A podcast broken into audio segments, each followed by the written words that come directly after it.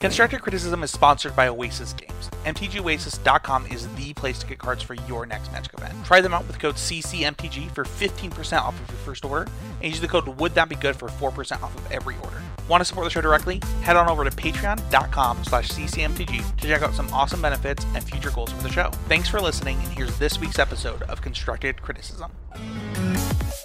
Hello, everyone, and welcome to the Constructed Criticism Network. This network is here to help you improve at Magic the Gathering at every level. From Pauper Leagues to Top 1000 Mythic, we've got you covered. If you want to hear the entire network, head on over to our sponsor at PureMTGO.com, where you can hear each and every show, each and every week, and check out their sponsor, MTGO Traders, and tell them that the CCMTG Network sent you. Now sit back, enjoy the show. From YouTube, podcasts, and more, here's this week's episode from ConstructedCriticism.com. Hello, everyone. Welcome to the 390th episode of Constructed Criticism. I am your full of eggs host, Mason, joined by my two co hosts, Abe and Spencer. What do y'all have for dinner tonight? I think that carrots are the best part of pot roast by a substantial margin, and anyone who disagrees is kind of crazy. Like the fact that carrots soak up the flavors of everything else so well. I, I it blows my mind that anybody picks another part of the pot roast to be better. It's kind of insane to me that some people say that potatoes aren't the best part of the pot roast because potatoes just have this amazing texture Dude, and they're just so delicious. It's, it's so true. Like I'm like the potato guy. I love potatoes more than anything else in the world, and somehow and you're still picking carrots. and somehow only in pot roast do I pick carrots over potatoes. That's that is kind of wild. I'm a huge I'm a huge potato guy. I'm also a huge scrambled egg guy. I had scrambled eggs this morning. I'm really I'm really bridging the gap between all worlds here. Real recognize real. yeah. I just sauteed some vegetables, put some eggs in there, call it a day. Here to game. Here to talk about our wish list and things we want to hopefully see and work on this coming year for Magic. That's going to be today's episode. But first, we do need to do always improving. That is the main point of the show. And Abe, I believe it's your turn to go first.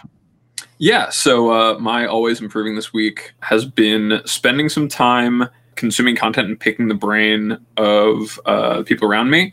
Most notably, Misplaced Ginger on Twitch. Uh, he's been streaming a bunch of the trophy race stuff, and I've really watched a lot of him play the Grixis Shadow deck, a deck that I hadn't really put many reps into, or an archetype I hadn't really put many reps into since uh, Modern Horizons 2. And so, you know, getting to compare notes on how I felt about things that he was doing in sideboarding or some of his ideas in deck building versus his experiences with so many matches played and kind of seeing what his thought process was, what mine was, and lining those up. I feel like I've really learned a lot about that archetype this week.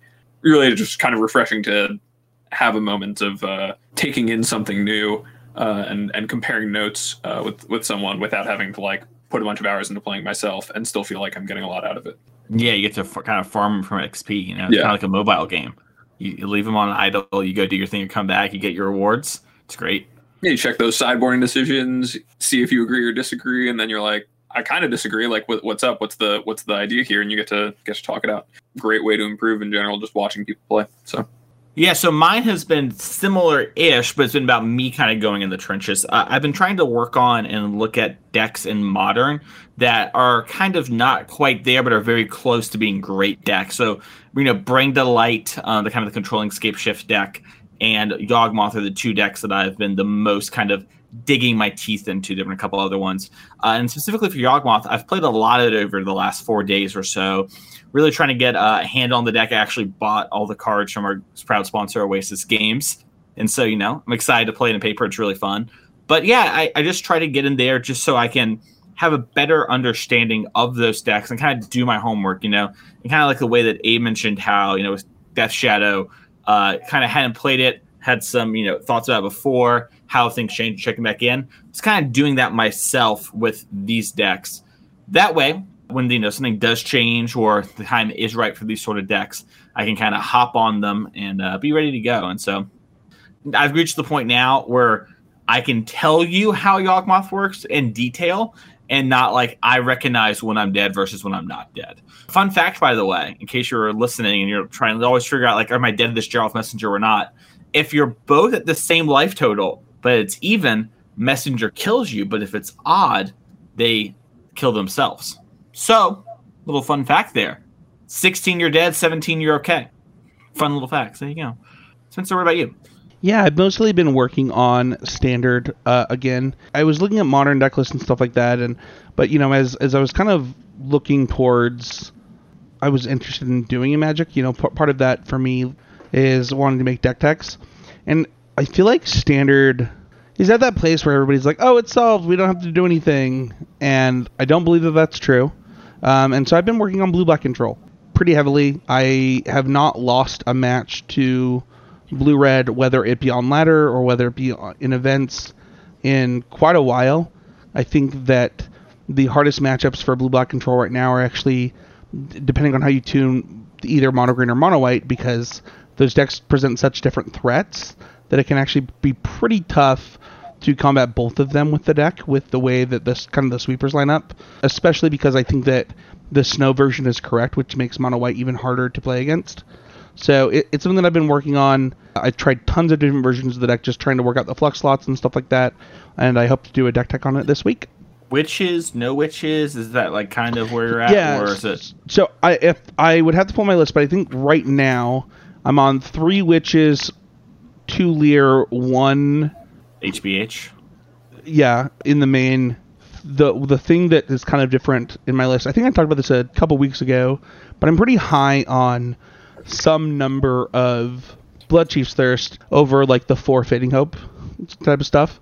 I think I think the Fading Hope is really good at protecting your stuff, but like the format is so aggressive trying to beat the other decks that you you actually have to have to play some number of Bloodchief's Thirst. I also think that like I'm on two duress main, two duress on the side, small concessions to like become a really tuned blue black control list. It, it's funny. Uh, I was talking to two two of my best friends, former co-hosts of the show, have just really gotten back into Magic in Matt Kling and Quentin Pierce. So, you know, I've been in discords with them a lot over the last couple weeks. Quinn's really high on like the blue red decks, and I, I just actually can't win with that deck, mostly because of the arena algorithm, to be honest.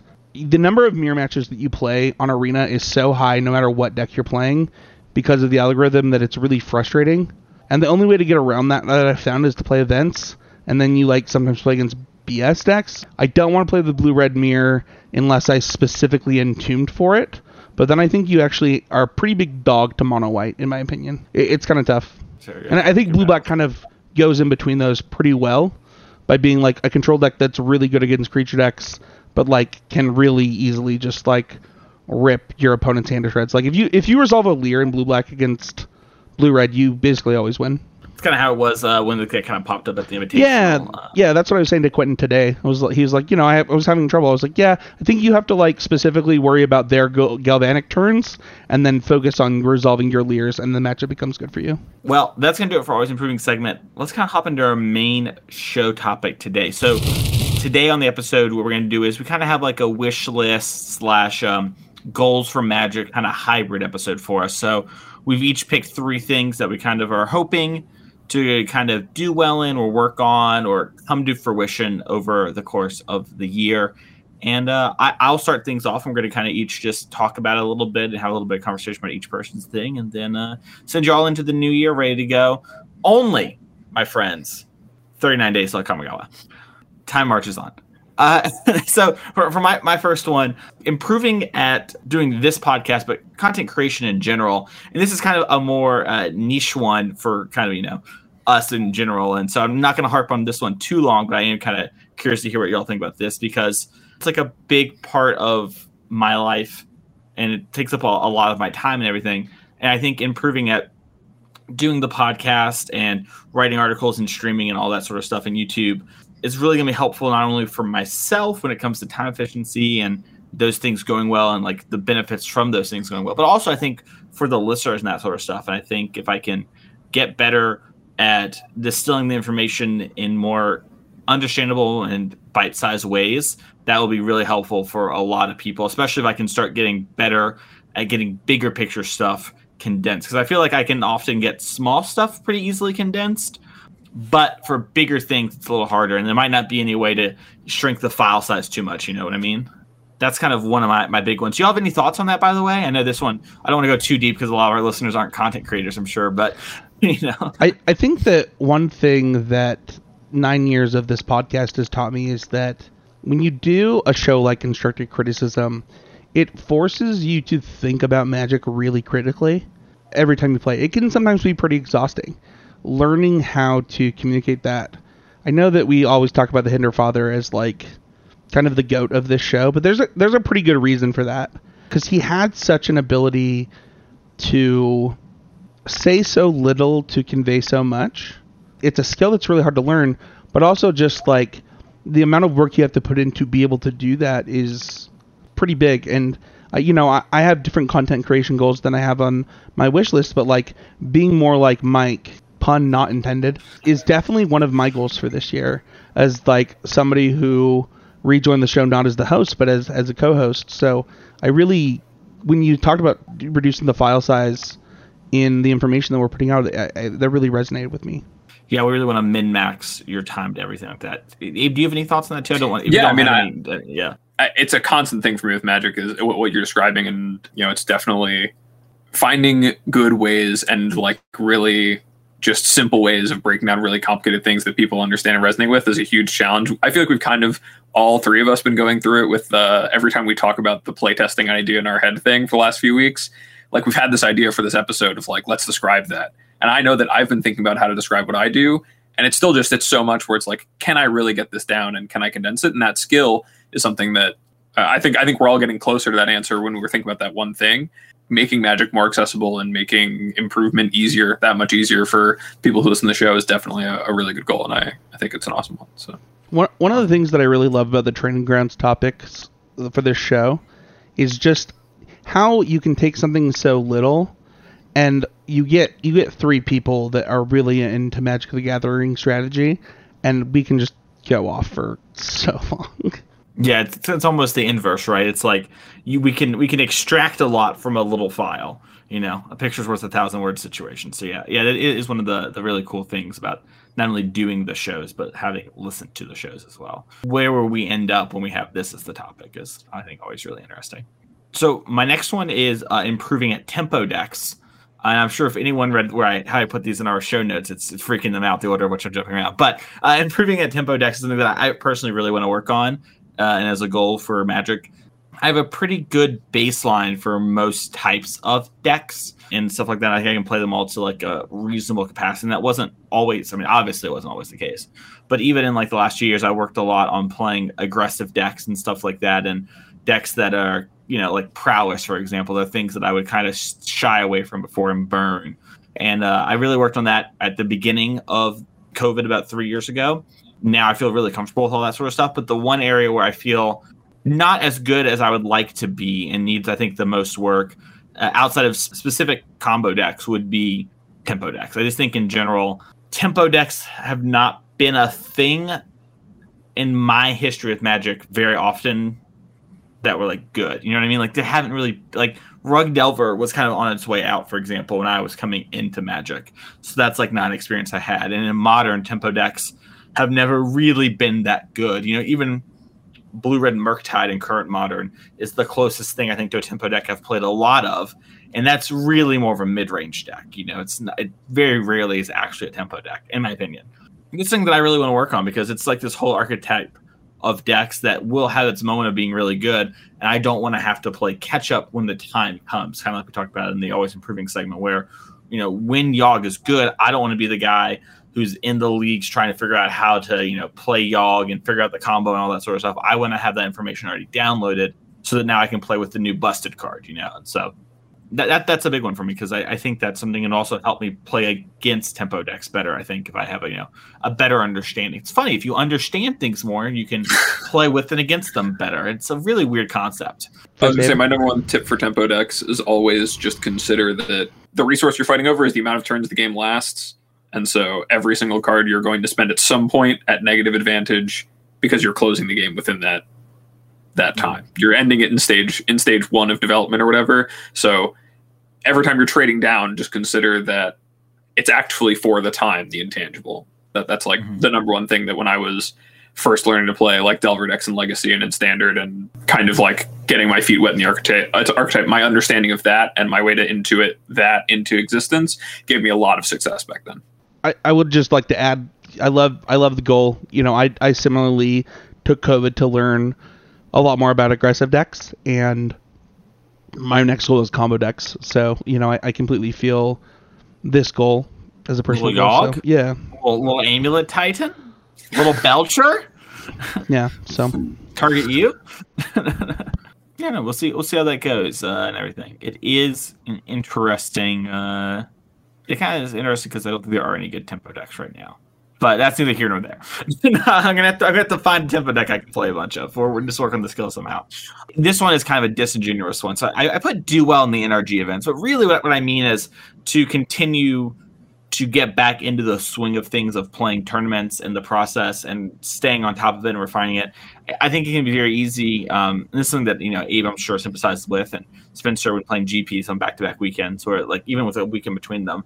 Uh, when you play a bunch of events back-to-back to back, it can be pretty tiring, especially when you're traveling for them too. And have other stuff going on. Like you know, I work a full-time job and I do all this content creation, etc. And I want to make sure that I'm staying on top of these things so that I can be doing well in them. My, my kind of personal goal is to be in the running for the NRG Player Championship thingy that they're doing after the first four events, but I have to miss one of the weekends, I think, because of work stuff.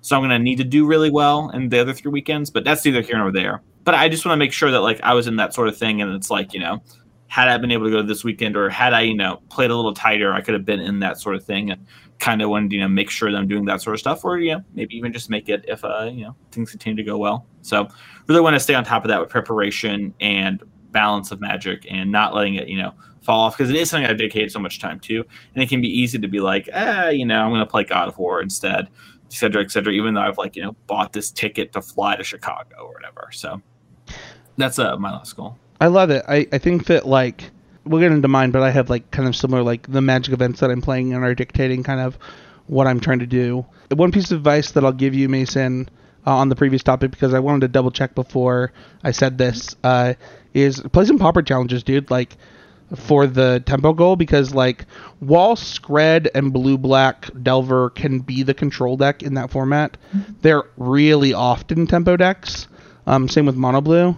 So that that could be something that really helps you understand uh, the macro archetype pretty well. That's true. That's a form. I forget that's a real form. I wonder if Pioneer has tempo decks. Uh, I looked at historic Pauper and Alchemy before I opened my mouth. I did not look at Pioneer, um, but but Pauper also is just like a really great competitive format right now. Uh, really fun, a lot of different decks and a lot of room for play, just like every other brainstorm format. So My only big gripe about Pauper right now is that it feels like the format is kind of warped in the direction of affinity and decks that can like Stone Rain affinity six times to be able to beat them. Yeah, I mean, that but, kind but of sucks. But the- the, core gameplay around Pauper at all times is very, very good. Like, like outside of that dynamic, all of the non-affinity matchups, I think, are, are always really interesting and always really, uh, really great places to refine your skills as a Magic player and stuff. So, Yeah, I'll kind of add on to your your NRG one because like you know looking at the next year, I, I still am probably not ready to go back to the grind the way I did before I had kids. Maxwell's getting old enough where like I feel comfortable leaving my wife alone with him, but like you know we got a baby again, so kind of looking at the the future of my magic, it'll be when GPs come back, going to a couple of those, but like I really do plan on playing all of the 1Ks in my area next year.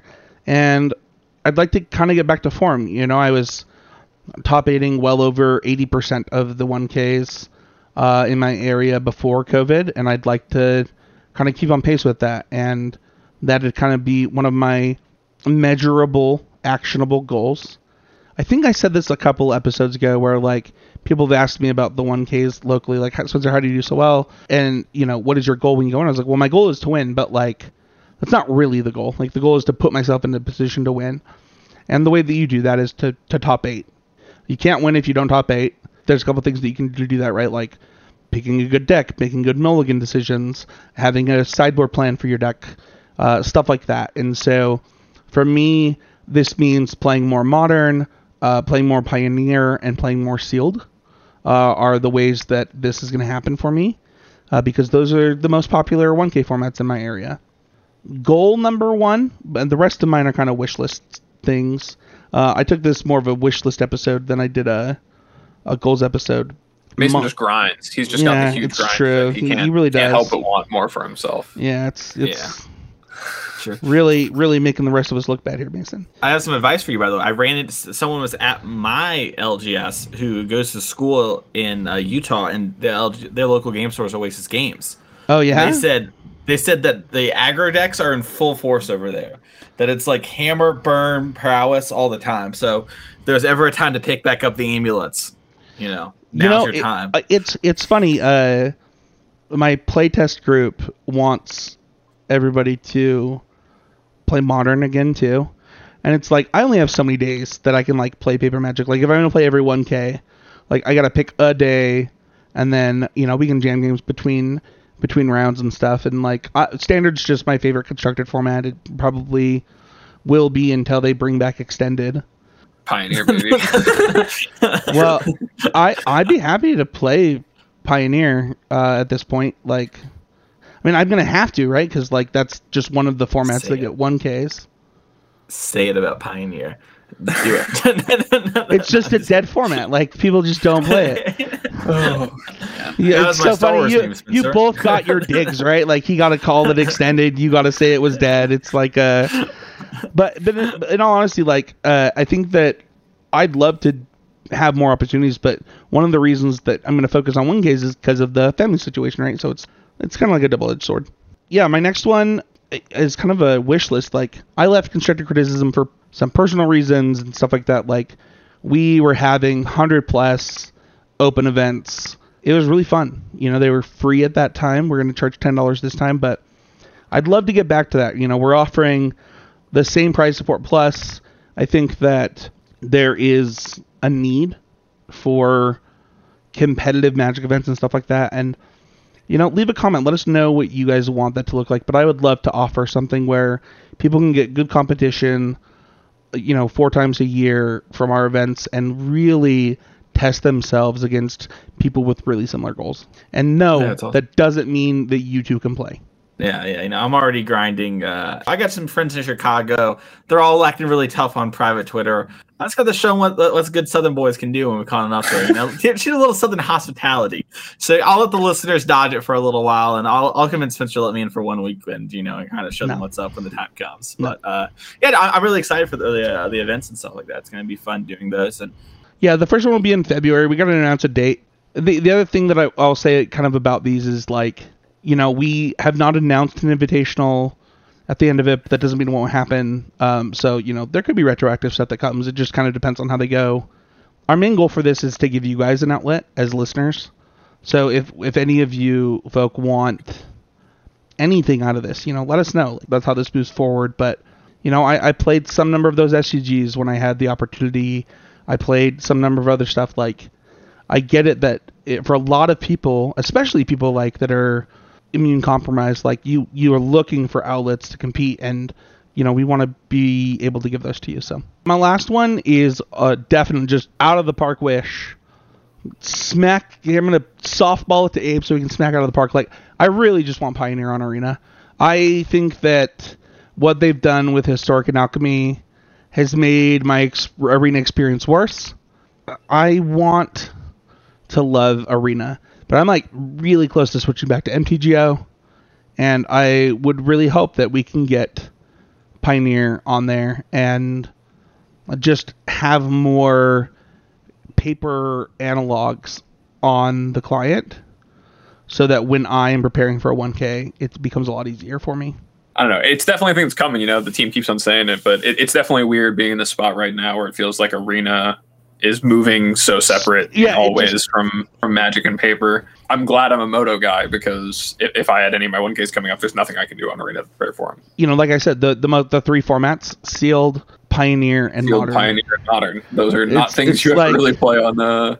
the thing is is that sealed deck building is so bad on arena that it's Yeah. like almost not worth playing what they don't want you to know, stay woke, kings and queens, is you export your arena deck to Goldfish, download it, load it up in Modo, build your sealed pool, and then build your deck on arena.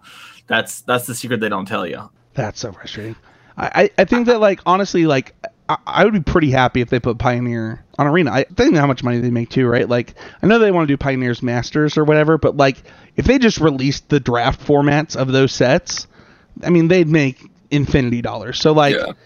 I think they'll be coming in like what? What they say? Like two years in their last update on it.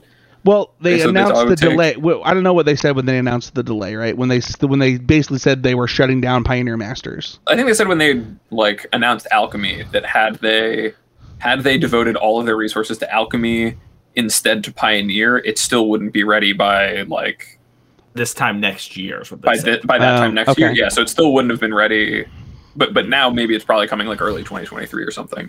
It, it'll still take I think multiple they probably want to launch it all at once, but I don't I don't know. They, they might do it like they did with the uh, I- I don't Stark think- Horizons. That's I- all that's all speculation. That we I- have no idea. My understanding is that there was going to be multiple Pioneer Master sets to get us to Pioneer, just like the Master sets or or, the collector sets. cross those over with paper too, and run do like Pioneer Masters. Pioneer Oh, that'd Masters be- paper that'd be for the cards people need, especially for ones that have come out over the last two years. add that to my wish pandemic. list. Let's let's add this to my wish list. Like that actually be super sweet. Trade offer 2023 Pioneer Horizons simultaneous launch with Pioneer and Modo and in paper Pioneer only cards. Pioneer coming to Arena would offer this analog to paper that I think people crave that Historic was offering for like a hot second, just immediately went down the drain.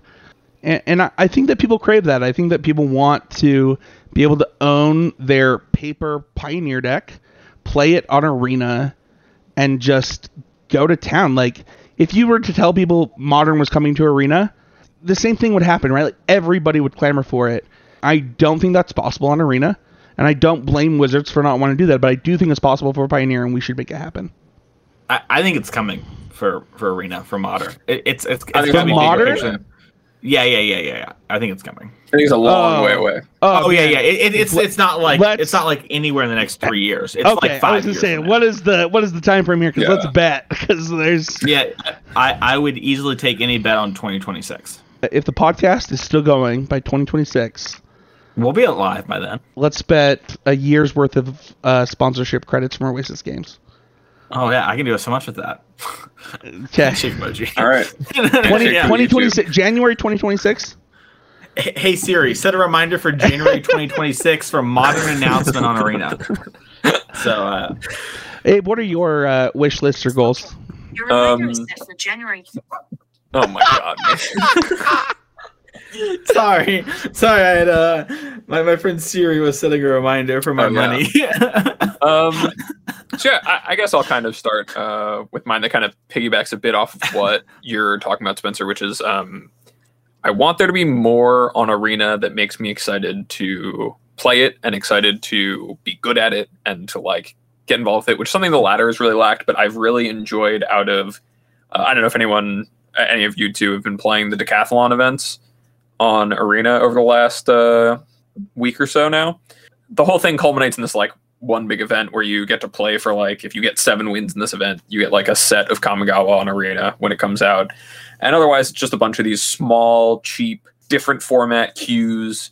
Uh, So far, I've got two of the like three required tokens to play this this final event uh, through doing like a mixed sealed deck of like Midnight Hunt and Crimson Vow, and doing Zendikar bot draft, and just like things that you know really feel cool and rewarding. Like I've seen a lot of posts on Twitter of people being like, "Oh yeah, like what should I play in this you know random constructed event?" Like uh, I'm playing historic like artisan where you can only, you can play no rares and mythics only commons and uncommons. Like what's the best deck? And really just getting into it that way. I think that things like that have been really cool. Uh, you know just a lot of the midweek magic offerings they like to play i've really shaken up magic and really been something that i've enjoyed a lot over the year. And so i hope that there's more things like that. And especially decathlon is such a cool culmination of all of the things that happened in magic over the last 12 months or whatever to see those come into play uh, i'd really like to see see more of those just because it does make the whole experience of playing magic feel a lot a lot cooler in the same way that's like a it's a cool competitive outlet to grind rather than just being a ladder where you grind for a number because that is kind of a dreary existence to me If I'm playing ladder this month, it's basically just to get a game in. Mostly, Yeah. uh, I've just been playing in traditional events and standard and historic and a little bit of alchemy. I have no interest in playing the arena BBDQ. I have no interest in the last day grind to Yeah. get the arena PBDQ stuff. Uh, one of the reasons, like for me, that I'm considering going back to MTGO is like you know they renewed the um, The MOCS. yeah they The renewed the, they renewed the MOCS this year, and it's like, well, you know what? I've actually never tried to do this. You know, I don't I don't have the time that like people like uh you know misplaced ginger have or whatever, but like You don't have all day to do nothing.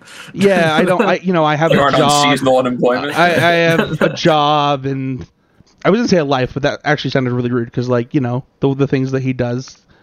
It's allowed to be rude to Derek here. I still think that like trying to qualify for the MOCS would be really fun for me, and I think that what you're saying about like getting excited to log into arena is something that I, I've also been lacking. So it really resonates with me.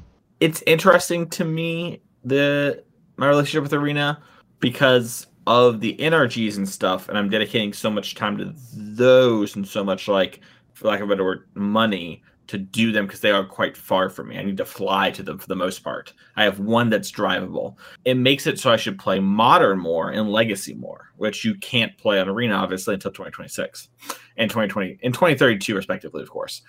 It Hello, kinda everybody, and welcome to the new joke of the Constructive Criticism podcast. my You'll be hearing it for three years. Yeah, I can't wait to get this money. I'm gonna buy all my legacy cards so that when they come on arena, I can have those too to practice. No, but uh, you know, I, I'm like playing, I'm playing these things, and it's like, okay, well, why should I play arena, right? Because like I'm streaming, and it's like, okay, like something has to give at a certain point, and arena is just the one where it's just like, okay, there's nothing to really get from this because it isn't time efficient for any of the ways to get to the pro tour if that's your thing so i don't really want to do it that way right like if i want to do that sort of thing it's better to spend like 12 hours playing a Modo ptq it's harder but it's a one shot you know it doesn't take like a whole day and Right. then a whole other weekend Dude, And MT, so- MTGO is the new Super Smash Bros. Melee. Basically the same thing at this point. if we could only be so lucky. Dude, I, I'm I, I'm just saying like that's that's basically what it is, right? It's like the old guard. It's way harder. Barrier to entry is higher, but it's better competition. It's Your more- APM has to be high. You've got to know exactly all your tech skills. No flubbing. no one likes it when you time them out you Like- know aspiring spec Yeah. is mango uh, I, I I really I'm I'm actually obviously like it's kind of a joke, but kind of serious, right? Like Yeah, I know. It, it it would be nice to have a reason to play arena outside of I write articles that are like arena focused, Yeah. and we talk about arena on this. Well, we talk about formats that are the quickest to play on arena because the, it does take longer, I think, to play games on of standard on um, uh, Magic Online than arena. And a lot of the times, it's not really about finding what's the best in the format. It's about finding or to find out like the all the nitty gritty. It's getting the information to y'all so that you know you can do with it what you can. And often I can tell I can get I can get you the big idea of what it is and all that sort of stuff. But I can't get to the point where I'm like, yeah, no, I mean, you play Frogmoth on six with Snakeskin Veil so you can, you know, blah blah blah blah blah, like I could have the invitational. But Yeah. that's just not gonna happen. So Uh, outside of, of that arena stuff, I think it's funny that both of you brought up the Pro Tour stuff because obviously I think something that all three of us would love to see would be a return of organized play. I specifically have been feeling what I want to see more than I want to see like a big grand return of the Pro because I just frankly don't think that the climate of the world is such that we should be doing that. The the whole like traveling, inviting everyone to travel all the time, it, it's just not not necessarily consistent or safe this year but I would love to see, especially as these things have been, you know, going okay, the NRG's regional level and the local level tournament play to come back in, a- in a way that's supported by Wizards of the Coast. What, what I have it say in like my note is like a PPTQ like system, but you know, something as simple as store championship like event. They, they, they did these for the store championship. They gave everyone the promos you give out. But like, what if your game day could be scheduled anytime? Your store championship could be scheduled anytime in the quarter, and then every store has a store championship, and then the winners of those store championships on your local level, they can play some state championship that qualifies for some regional championship that qualifies for some national championship, and just something that really brings back a real like grassroots energy of people who are just excited to be playing and trying to win at Magic, being able to do that on a local and increasingly small and selective regional and national level in a way that you know could be manageably done safely with, with just some support from WotC because I know that especially from my time working in LGS, you know what I still see at the LGSs I'm able to go to, the PPTQs, the the bread and butter, like this is a thing that every player who cares wants to wants to show up to. Those ones really are huge for the LGSs and for the players to be able to have that sense of community and have the sense of the game being a, a big and cool thing to chase. And I think that especially after so many years of being kind of on ice, uh, it, it, feeling cool and being cool is kind of like a, a big thing I want to see. And so I think that would go a long way to it. I don't know how you guys feel about that kind of proposition. Dude, when they moved from the PPTQs back to PTQs, I remember that first PTQ. It was in Boise, Idaho. I was playing Gruul Warriors. Just the energy in that room was through the roof. People who had never gotten to play in an old school PTQ showed up, and people were just hyped, dude. It was, oh my gosh, I was so sick of PPTQs. They were the worst. This is so great. So many people were like making plans to travel to the next one after they got their second loss. Like, hey, like, you want to go to this one in this city? Like, I've never done anything in my life like the PTQ scene and and like talking to players of other competitive games, whether it be Yu-Gi-Oh or Smash Bros, there just wasn't anything like it. Like I know poker pros that like do those ladder tournaments. It, it's just not the same. And maybe I'm naive. Maybe I'm wishing for something that's not possible. I'd give anything for it. Like it's how I made my best friends in the entire world. I, I might cry. I'm, I'm, not gonna lie. I might cry thinking about it. I I don't blame you, man. Like the, I, I agree with you. Having having also been a, a PTQ rounder, the, the experience of being in tournament halls full of people who just want to win and who just want to get better and who just want to be there to compete. It's it's one of the best. I personally think that like kind of a lot of the faults of the PPTQ system are kind of in a spot right now where they would they could be huge strengths. The things where people like feel like they had to play on a local level.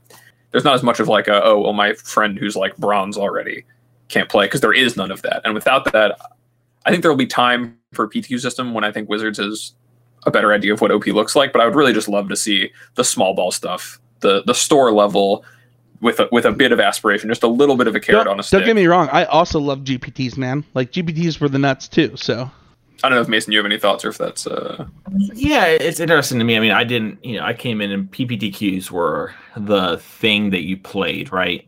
I played a, a good amount of PTQs on, and not like a large amount. Nothing compared to y'all. I mean, it's like you know, barely in the double digits.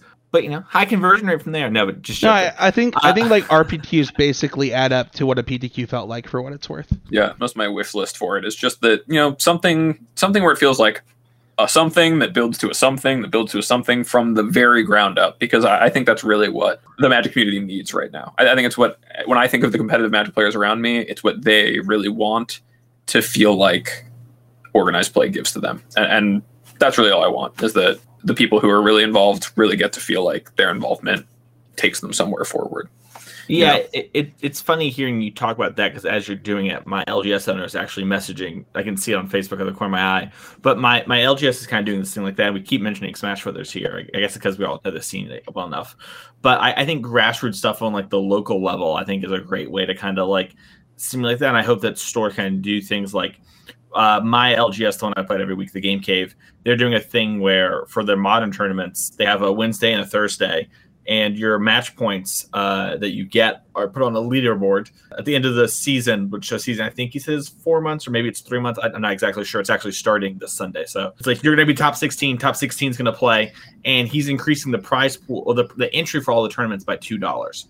But all that two dollars is going back into the thing because everyone's been saying like, yeah, I really want this. Like, I wish something more competitive, or something like this. And he's somebody who used to play. He actually like was playing before I was, not that, that much. But he played PTQs and stuff, and like he played the Pro Tours and that sort of thing. And he wants there to be something like that. And you know, we're hopeful. And we've talked about like, yeah, we have a couple other stores from various parts of Tennessee, and it'd be great if like if this works well for us.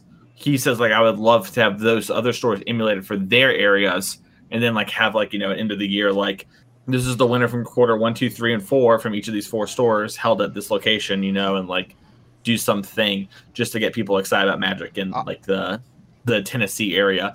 And you know, Tennessee's wide enough that we can actually do that without like really cutting into each other's markets too much, you know, about yeah. like which store to go to. So it's, it's really uh it's really exciting. It's something that, you know, like I want there to be stuff like that. And, and I love to see like people who are newer to Magic, you know, kind of these COVID Magic babies that found it via Arena looking for something to do during the pandemic, you know, they're really excited to play these sort of things. Like uh, the Store Championship was like a big deal to a lot of them. They were the Store Championship was cool, and I was excited to play something like that.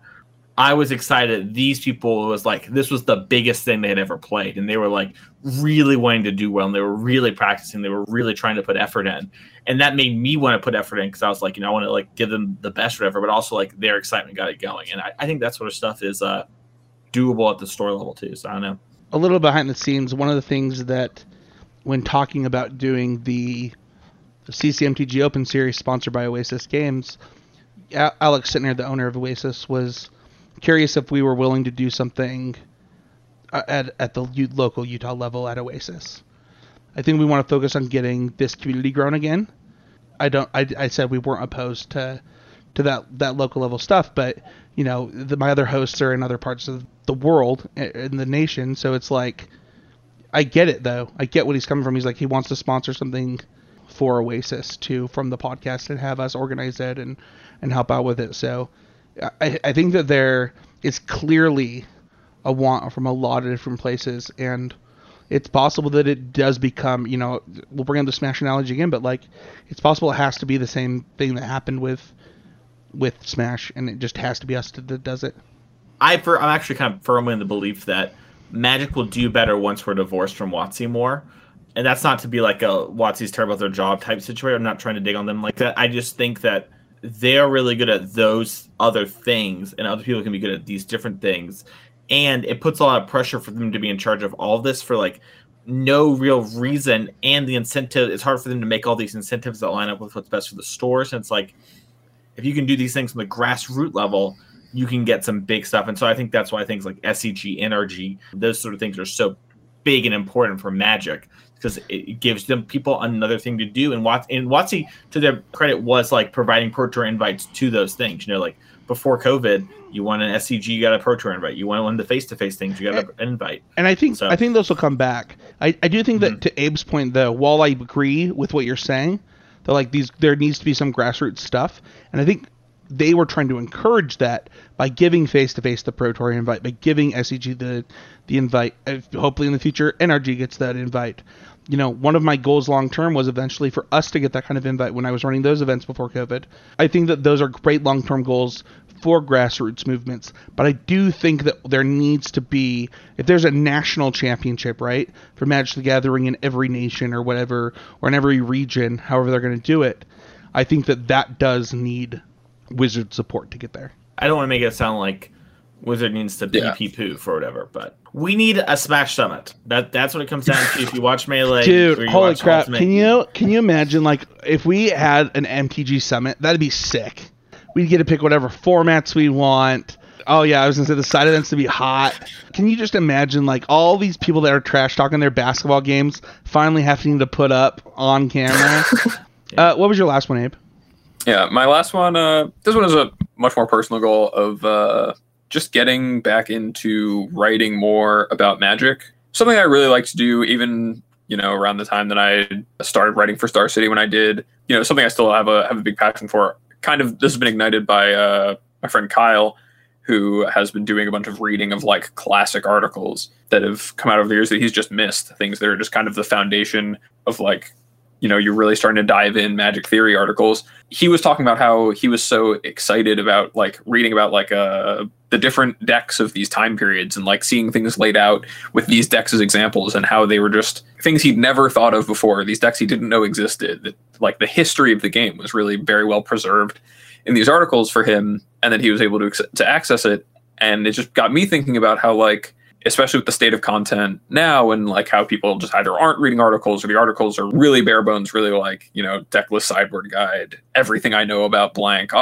all, all the stuff that kind of makes it feel watered down. That if I could really start writing more and just adding my experiences and some of these things that are kind of lost to the lack of tournament coverage, lost to the lack of interest in the content. If I could br- make sure that that has a place that, you know, five, ten years from now, someone who looks back at this era of magic, like has something to reference or, or you know, that, that it exists out there and I can know that, like, we're not just as a culture kind of like not recording the things that that matter to us uh, that has kind of really gotten me thinking a lot about it and i want to want to be a part of that and want to be a part of supplying the kinds of insights about magic, uh, either on big or small levels, that I have to to offer more consistently. Because I feel like I've kind of uh, slacked on that for a while. It, it, does matter a lot to me. So Maybe I could steal your writing gig. Let me think about that, Abe. Maybe I want you. I don't know. I get that a lot. Don't worry, Abe. Uh, I don't. maybe I don't want. I don't want Masons. Oh, oh, oh, sorry. I, the, I meant the part where they say maybe they want six two and single. It is interesting to me how well, relative to what the like exposure should be on these sort of things, that like the Google Docs get on Twitter. Where like if you were to look at like the likes, and I bet if you look at like the clicks and impressions, like Twitter shows you, that it would be much better than like you would expect, but not insane. But you know, like there is a fever for that sort of stuff. And like last night I posted on Twitter and I was like, hey, are there any like 11 page Google Docs, you know, about like Bring to Light or Yawgmoth and stuff like that that I can read? And because, you know, people write that sort of stuff and they just don't get picked up by uh, web content websites or, you know, someone's doing them in the hopes of getting picked up by a TCG player or card kingdom. And I, I got one sent to me that was like, I think 12 pages about Yawgmoth, you know, and it was uh, in a lot of detail. And while that's kind of different than what you're saying, it is kind of in that vein of like, hey, like this is kind of this thorough thing breaking down the real intricacies and like every little itty bitty thing.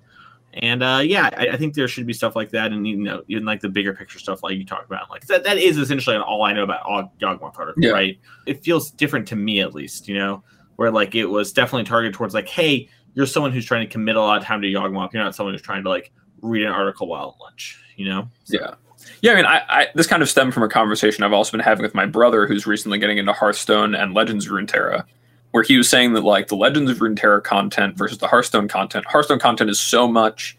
He like want to play Arena, and it's so much like, oh, pick this card; it has the highest win rate, or pick these heroes, or you know, mulligan this way with these decks. And it's very shallow content. He was like, I don't, there's no content anymore about how I'm supposed to value the cards when they're in play or what I'm supposed to trade off and stuff. And he was saying with Runeterra, there's so much nuance in, in a lot of it, either because of, and he wasn't sure if it was either because the players who are writing are more involved or if the game is more complex and therefore there's more to talk about, there's more interactions. You know, when I look at Magic content, I almost feel like most of it is more of the first stuff. It's like, yeah, you know, board like this against this deck because they want to do this. And it's like, th- there's there's so little about what it means to be someone who's competing, especially during like during COVID.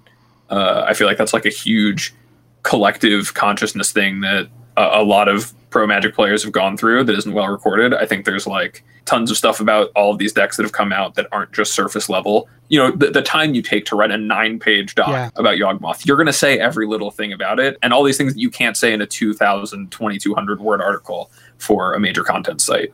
That, that stuff goes such a long way. And hearing Kyle talk about the mono red Sligh versus suicide black matchup as broken down by Mike Flores in the case of like who's the beatdown meant like was so cool to him and was so awesome to him. I can't help but think that in three to five years there's going to be an entire era of magic where that doesn't exist, and that really bothers me. So I, I'm hoping that this gets kind of get more in gear about being a part of preserving that. So I'm gonna switch cameras for those watching on YouTube, and this is like the YouTube deep cut.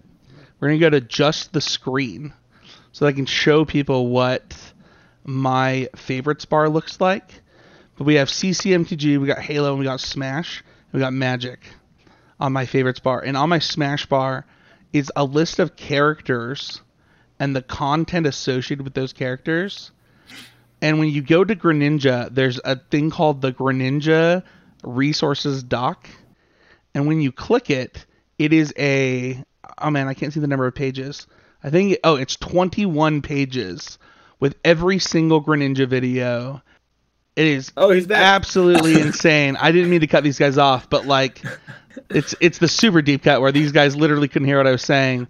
But uh, We're gonna have to listen to the episode now. yeah, you guys are gonna have to listen for the the super deep cut. But what Abe is saying is true. Where the you have to care a lot about the specific thing, and and so much of Magic content creation has become give me a sideboard guide and a deck list rather than teach me to fish, right? Like, and I hope that this podcast can always stay in that teach me to fish uh, vein. So it's a hard vein to stay in too you know what i mean we have these conversations but like this is me kind of talking to the listener the listeners out there like yeah i wish there was more teach me to fish stuff or like i, I kind of wish there was more stuff like that the Uh, thing is, is that the teach me to fish stuff doesn't get the clicks.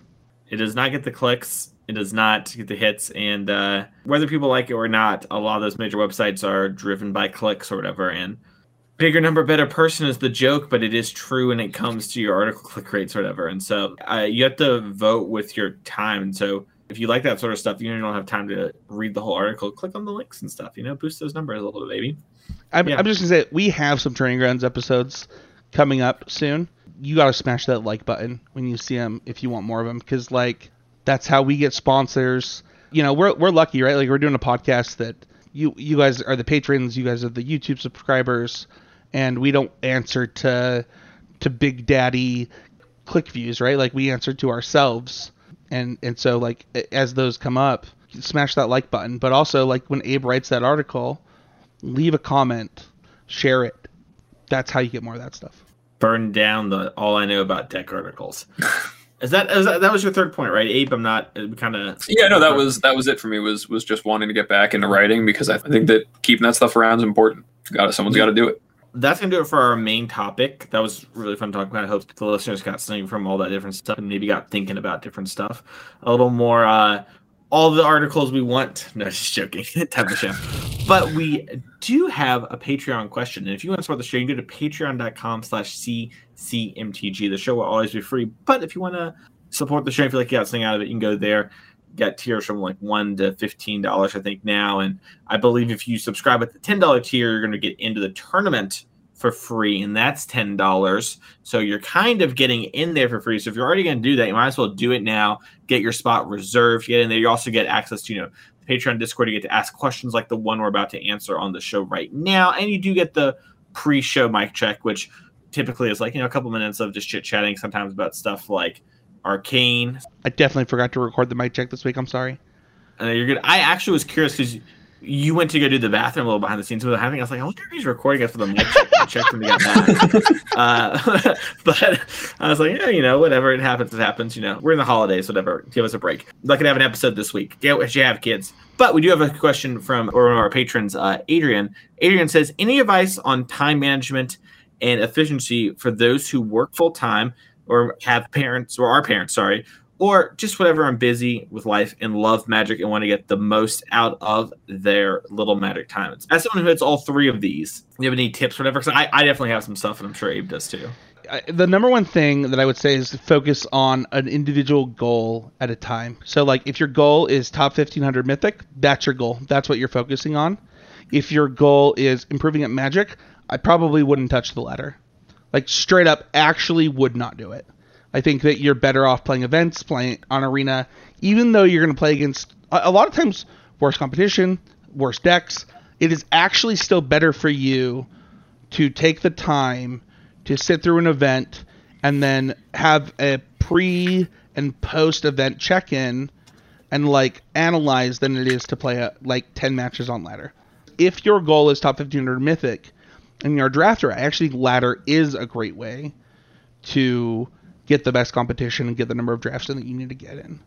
So it it really depends, but focus on one thing at a time, and then decide how long you're going to focus on that thing. Whether it be the arena ladder month, whether it be you know each quarter or things like that, you actually have to set aside time. The number of times where I've been like to my wife, "Hey, I have not played Magic this week. I need to go play X number of matches with these decks for the podcast to have." To be able to have an understanding of them. And you know, one of my goals, uh, I did a Quest for 10 series on YouTube for a while, and the goal of that was like I wanted to get 10 wins with every deck, and that was because I wanted to be able to say like, here here's what I learned from uh, whether that be 10 or 20 or 30 matches. It was never that much, but like here here's what I learned, um, and here's what you can take away from that. And I think that each thing that you do in your life, and people hate to hear this, but having kids makes you worse at your job. Having a job makes you worse at magic. It's just true. Like there's there's not getting around it because you have to ignore one thing to do the other. There's only so many hours in the day. And it sucks to hear that, but it's true. And Mike Sigrist will tell you that. Seth Manfield will tell you that. Like it, it's just the way life works.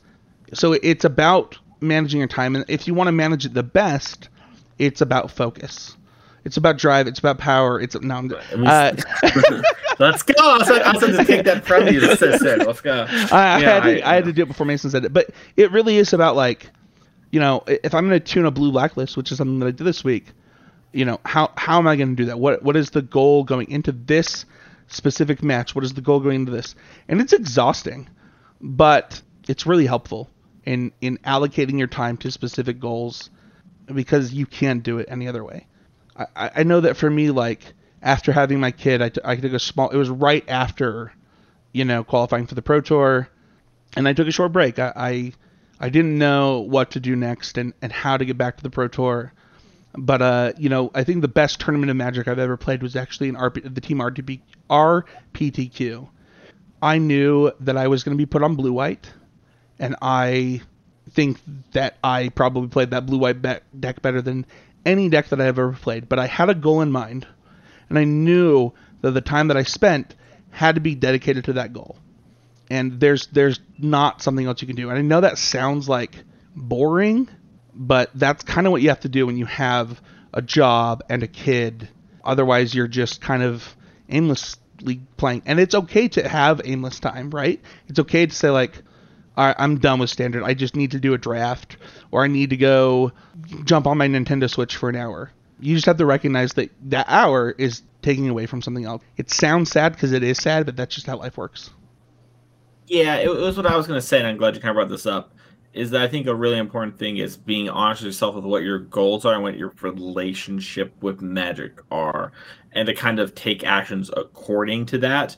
So, and, and mind you, I think this is really important. And this kind of gets, I feel like, lost on my Spicoprathin brethren, but uh, and sisters. But it's okay to like casually engage with magic and still listen to things like this and want to be like as competitive on top of things as you can and still just like yeah i play like you know 10 matches of arena in a week or whatever right? Like that's fine. And your your relationship can also be like yeah i play my weekend win a box every you know saturday whatever from modern or standard whatever it is you know or draft. And like that's good. Just come to terms and be honest with yourself about what it is. Because if your goal is to get better and you are someone who is you know working a full-time job or does have a kid or is in a committed relationship you know you should be thinking about okay what is the best way for me to improve at magic? And is it actually playing magic? Because my guess is is the answer is you shouldn't be playing magic during that time if you actually are trying to improve at magic. And there are better things you should be doing which isn't very fun to hear. And it sounds like doing your homework but it, it comes down to like okay are my goals to like play pro tours when they come back Yeah. or is my goal to like keep my head above water at my LGS winner boxes, like going infinite on store credit? Both are great goals and they're awesome ways to interact with Magic. But be honest with yourself, and the things you do will be different for those things. Yeah, I, I really want to add on to what you just said because I think that it it, it feels like homework because it is homework. Two at least two days a week outside of when, me going to Oasis on Wednesdays, and even when I don't go to Oasis on Wednesdays, I still make the time to play Magic. Is so two days a week outside of Wednesday, Wednesdays is homework time. Like I am I am playing Arena. I am looking at deck lists or watching videos. If I'm doing something else, like I watched every single Mason Clark YouTube video while playing Valheim last week. While his play was really bad, playing Red Blue Dragons, like actually horrendous. Uh, wanted to make sure to say that on the show. It is okay to do multiple things at once, right? If you're listening to this podcast and you're driving, right? That that is you trying to take a shortcut. But you have to recognize that it is a shortcut. It does not have the same value as putting in those games. And doing that homework is really important. And when coming back to this show and when doing Mythic Cast, right? If you guys noticed when I did Mythic Cast, if you're a Mythic Cast listener that moved back over here, I hit Mythic every month uh, when I went back to Mythic Cast. I have not hit Mythic since. Why, why is that, Mason? You could probably tell that not your goal. it's not my goal anymore, right? Like, so you just have to be honest. Like, what are you trying to do? And then you have to dedicate the time to do that thing. If your goal is to top eight your 1K, okay, what format is your 1K? What are you, how are you playing it? If your goal is to do well at an NRG event, if your goal is to qualify for the Pro Tour, you have to be realistic about what is it, and then do the proper homework. It sucks because eventually magic becomes less fun because you're not learning as much as you were and you hit those plateaus right or even worse than when you're in the plateau is when you actually get worse again because you hit that plateau for so long before you get to go up again. Those are the real hard moments, right, Abe? The part where it gets worse before it gets better is is definitely tough, and you know, any part of improving things, part of part of that getting worse is just you seeing more and more because you're sitting at this plateau thinking about it for so much. I think you two covered it really well. You do have to be very realistic with yourself with your goals, really honest about the time you have to commit and what you can do with it. I think learning to love doing the homework is huge. I think that probably my biggest level up of the last few years was right before the pandemic, where I realized that I was like, you know, I was having a very strong, still below what I wanted out of myself uh, performance on the SCG tour. You know, despite these solid finishes every weekend, I was like, man, I'm doing all of this theoretical stuff and it's all working, but like some stuff is missing. And so adding in that first bit more of playing, so I was so focused with balancing a full time like schedule at school and you know just my life. Uh, on top of that, that introducing more time to play for me was actually best. But for most people, like 99% of people who want to get better at Magic and don't have a lot of time, the thing to do is to make sure the Magic time you're spending, you're spending in ways that are so much more than playing Magic because you get so much more out of a lot of thinking and then a little bit of playing to see it kind of in motion than you do out of out of the other way around. And it's a lot easier to fit in more time to think too. Driving, lunch, breakfast, like uh, any time that you can have time to I would read SCG articles on the bus to school, and I would now I listen to podcasts everywhere I'm driving, no matter when, even if it's just for five minutes up the street to pick up a prescription.